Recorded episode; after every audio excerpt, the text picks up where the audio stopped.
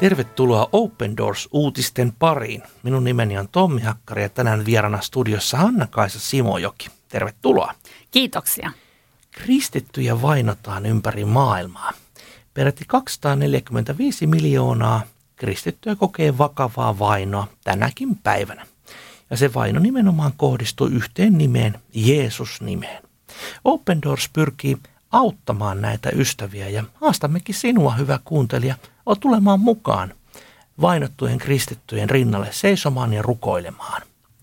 Tänään saamme sukeltaa erittäin mielenkiintoiseen tarinaan, sillä saamme mennä Nigeriaan. Nigeriahan on noin eteläosiltaan hyvinkin kristillinen maa, mutta valitettavasti maan pohjoisosissa veljemme ja siskomme kokevat erittäin vakavaa vainoa.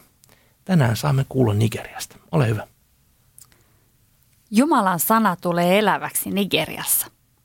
Lukutaitokoulutuksen avulla nuoret ja vanhat uskovat lukevat ensimmäistä kertaa itse Jumalan sanaa. Opiskeluryhmä koostuu useista sukupolvista. Siellä on naisia värikkäät huivit päässään. Eräs nainen sinikeltainen karvalakki päässään pitää sylissään vastasyntynyttä lastaan. Osa miehistä on ottanut tauon maataloustöistään ja tullut opettelemaan lukutaitoa. Mukana on myös pieniä lapsia ja nuoria, jotka istuvat tarkkaavaisina. Kaikki avaavat kirjansa ja seuraavat opettajan esimerkkiä. Opettaja kirjoittaa taululle ja pyytää kaikkia toistamaan hänen jälkeensä. Ääni on kuin terävän, lyöllä rytmillä laulavan kuoron ääni. Se kimpoilee yhtenäisenä äänenä betoniseiniltä ja pakenee ulos ikkunoista kuumaan afrikkalaiseen ilmaan.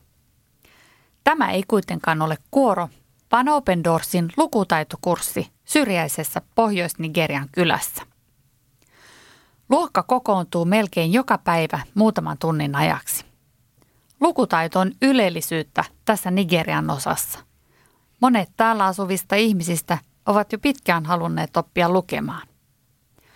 Lukutaito voi tuoda heidän elämänsä lisää sisältöä, auttaa heitä edistymään ammatissaan ja mikä tärkeintä, mahdollistaa sen, että he voivat lukea itse raamattua. Haasteet tällä Nigerian alueella ovat merkittäviä. Suurimmalla osalla lukutaitokurssilla käyneistä ihmisistä ei ollut lapsina varaa koulumaksuihin. Toiset taas eivät voineet kulkea naapurikylään, jossa koulua pidettiin. Joidenkin piti työskennellä perheidensä elättämiseksi, eikä heillä ollut aikaa koulunkäyntiin. Näistä syistä tämä Open Doorsin lukuohjelma on tärkeä.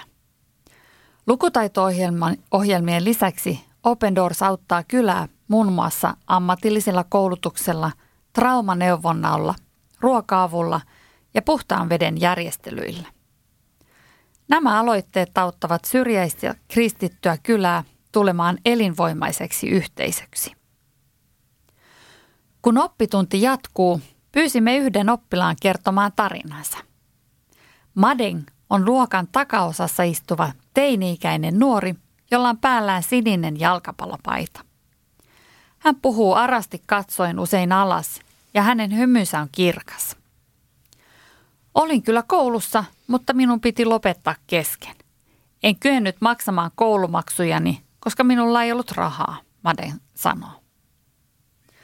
Kun Madeng aloitti Open Doorsin lukutaito-ohjelman ohjelman vain neljä kuukautta sitten, hän ei osannut lukea tai kirjoittaa. Hän tunsi olevansa merkityksetön ja hänen ystävänsä toisista kylistä yleen katsoivat häntä. Hän ei pystynyt vuorovaikuttamaan.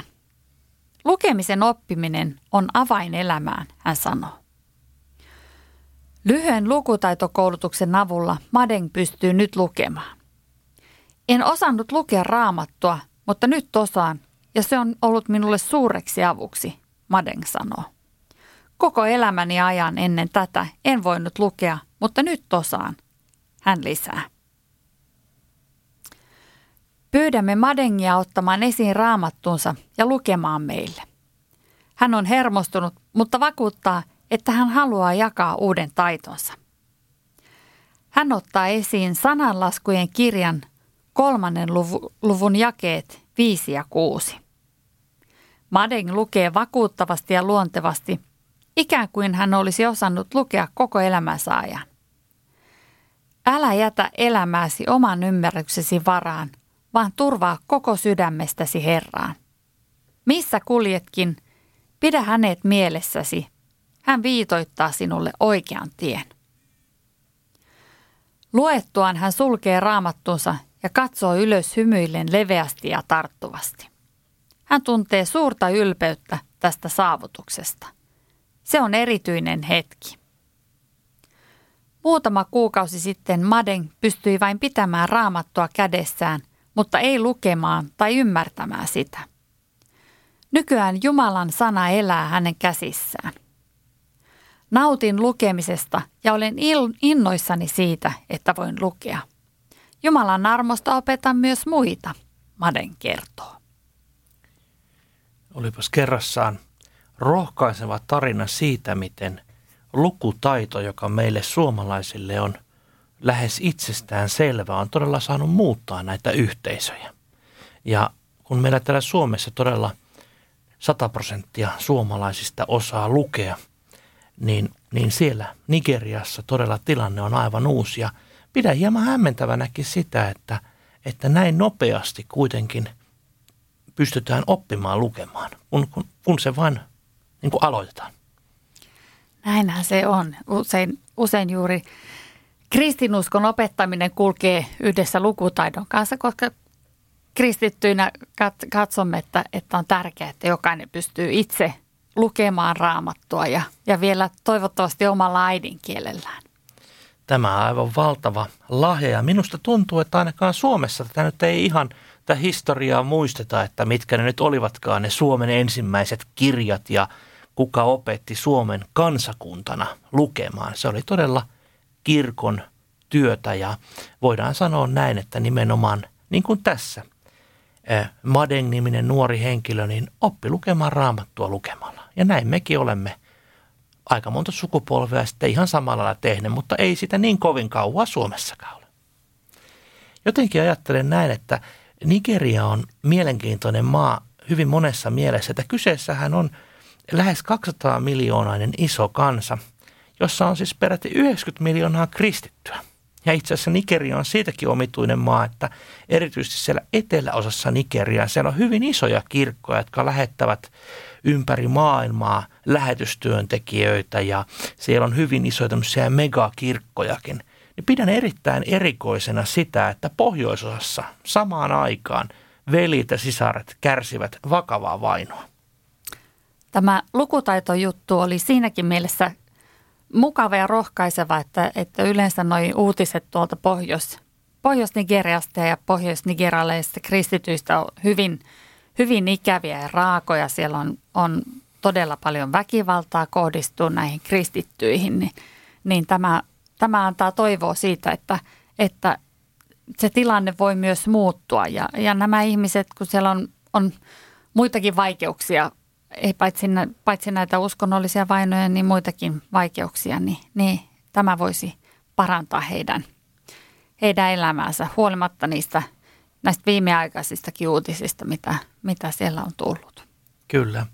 Ja Nigerian ongelmahan on toki, ehkä se syvin ongelma on tietenkin koko hallinnon läpäisevä korruptio ja järjestäytynyt rikollisuus.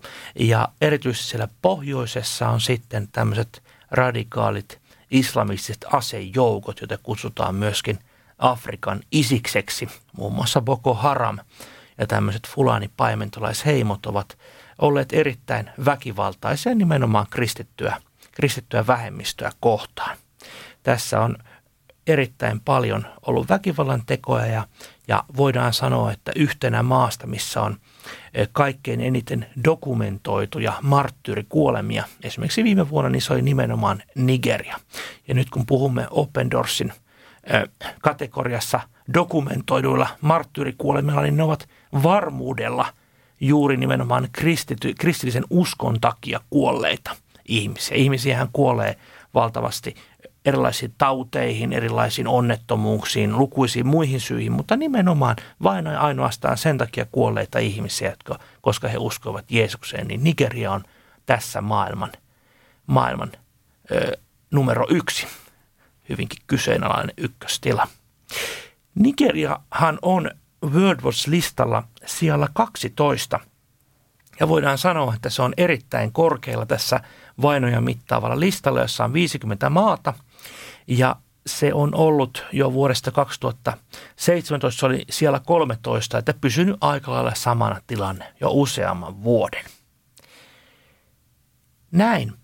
Tässä olivat ö, nigerialainen lukutaitohanke ö, kuvattuna ja jotenkin, jotenkin itse ainakin rohkaistun siitä, että nimenomaan Jumalan sanassa on se voima ja, ja opettamalla lukemaan, niin me saamme paljon, paljon hyvää aikaa niin Suomessa kuin myös Nigeriassa. Usein kun kohtaamme vainottuja kristittyjä, niin heidän ensisijainen pyyntömme meille suomalaisille on, että rukoilkaa puolestamme. Niinpä me teemme tässäkin ohjelmassa ja rukoilemme nigerialaisten kristittyjen puolesta. Rakas vapahtaja, näet todella Nigerian pohjoisosan kärsivät siskot ja veljet.